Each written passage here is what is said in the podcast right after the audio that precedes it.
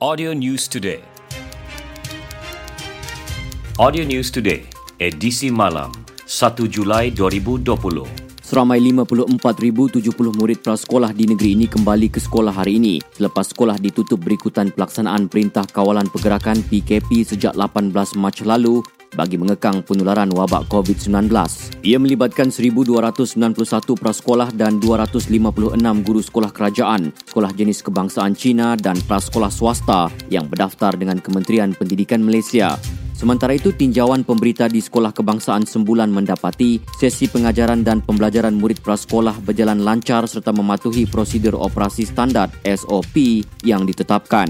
Ini termasuk pemeriksaan suhu badan sebelum memasuki kelas, penggunaan cecair pembasmi kuman dan pemakaian pelitup separuh muka. Murid dengan suhu badan melebihi 37.5 darjah Celsius atau bergejala tidak dibenarkan memasuki kawasan sekolah.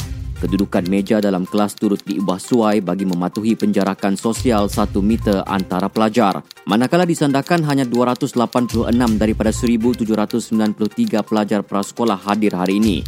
Bercakap kepada pemberita, pegawai pendidikan daerah Dr. Dalmansa Tahil berkata, jumlah kehadiran yang rendah itu mungkin dipengaruhi perasaan kurang yakin ibu bapa terhadap keselamatan anak-anak daripada risiko jangkitan COVID-19. Di Tawau pula seramai 2,345 murid melibatkan 48 prasekolah yang beroperasi hari ini turut mematuhi SOP yang ditetapkan.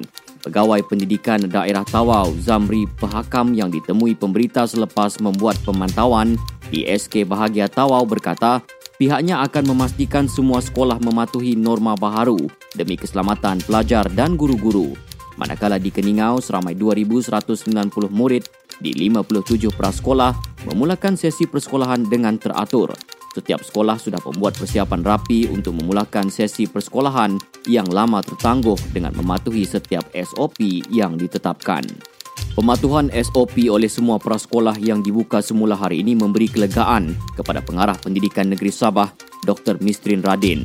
Bercakap kepada pemberita selepas membuat lawatan di beberapa buah prasekolah di Papar, Dr. Mistrin berkata beliau berpuas hati dengan langkah-langkah pencegahan yang diambil oleh pihak pengurusan prasekolah.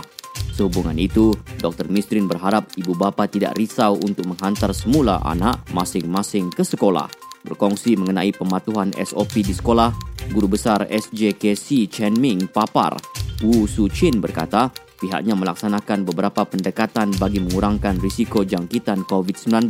Antara prasekolah yang dilawati pengarah pendidikan Sabah ialah Prasekolah SK Buang Sayang, Prasekolah St. Mary Limbahau dan Prasekolah SJKC Chen Ming.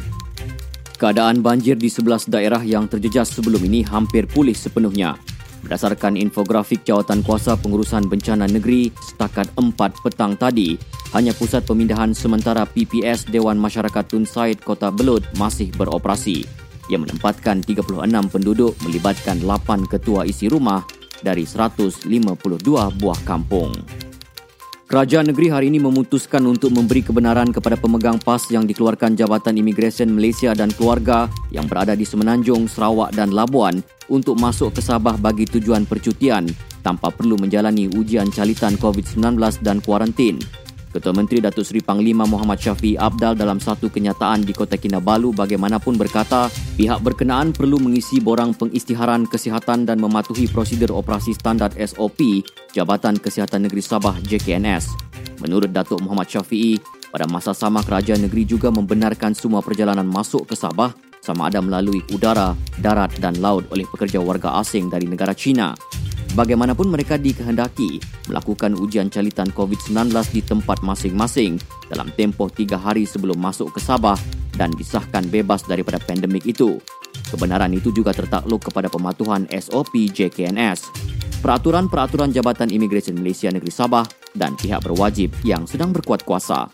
Dalam kenyataan sama, Datuk Muhammad Syafiee turut mengingatkan pihak pengurusan prasekolah yang berdaftar di bawah Jabatan Perkhidmatan Kebajikan Am Sabah yang turut diberi kebenaran beroperasi semula hari ini agar sentiasa mematuhi SOP yang dikeluarkan Kementerian Kesihatan Malaysia, pihak berkuasa tempatan dan pihak berwajib.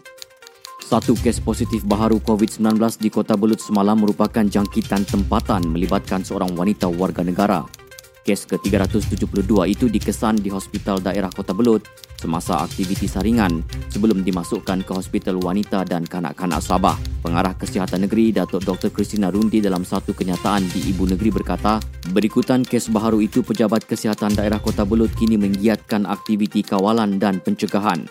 Beliau juga berkata Jabatan Kesihatan Negeri Sabah JKNS telah menjalankan 837 ujian COVID-19 pada 29 Jun lalu, menjadikan jumlah kumulatif ujian bagi negeri Sabah 120,946.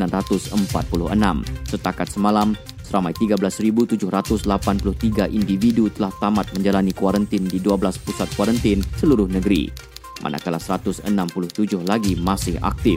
Sementara itu, seramai 55,462 individu telah menamatkan tempoh kuarantin di rumah menjadikan jumlah yang masih aktif 964 orang.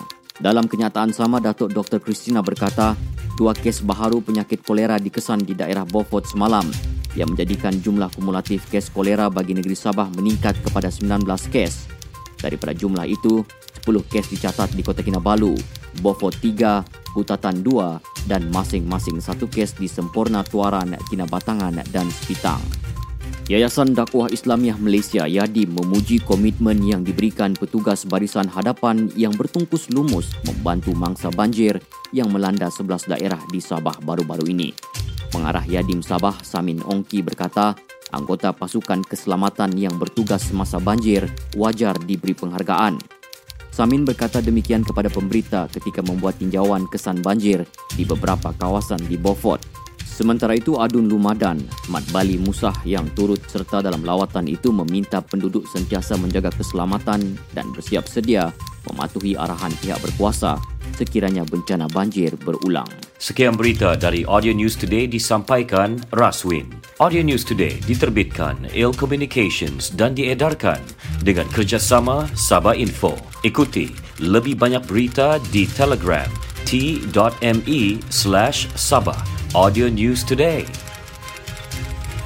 Audio News Today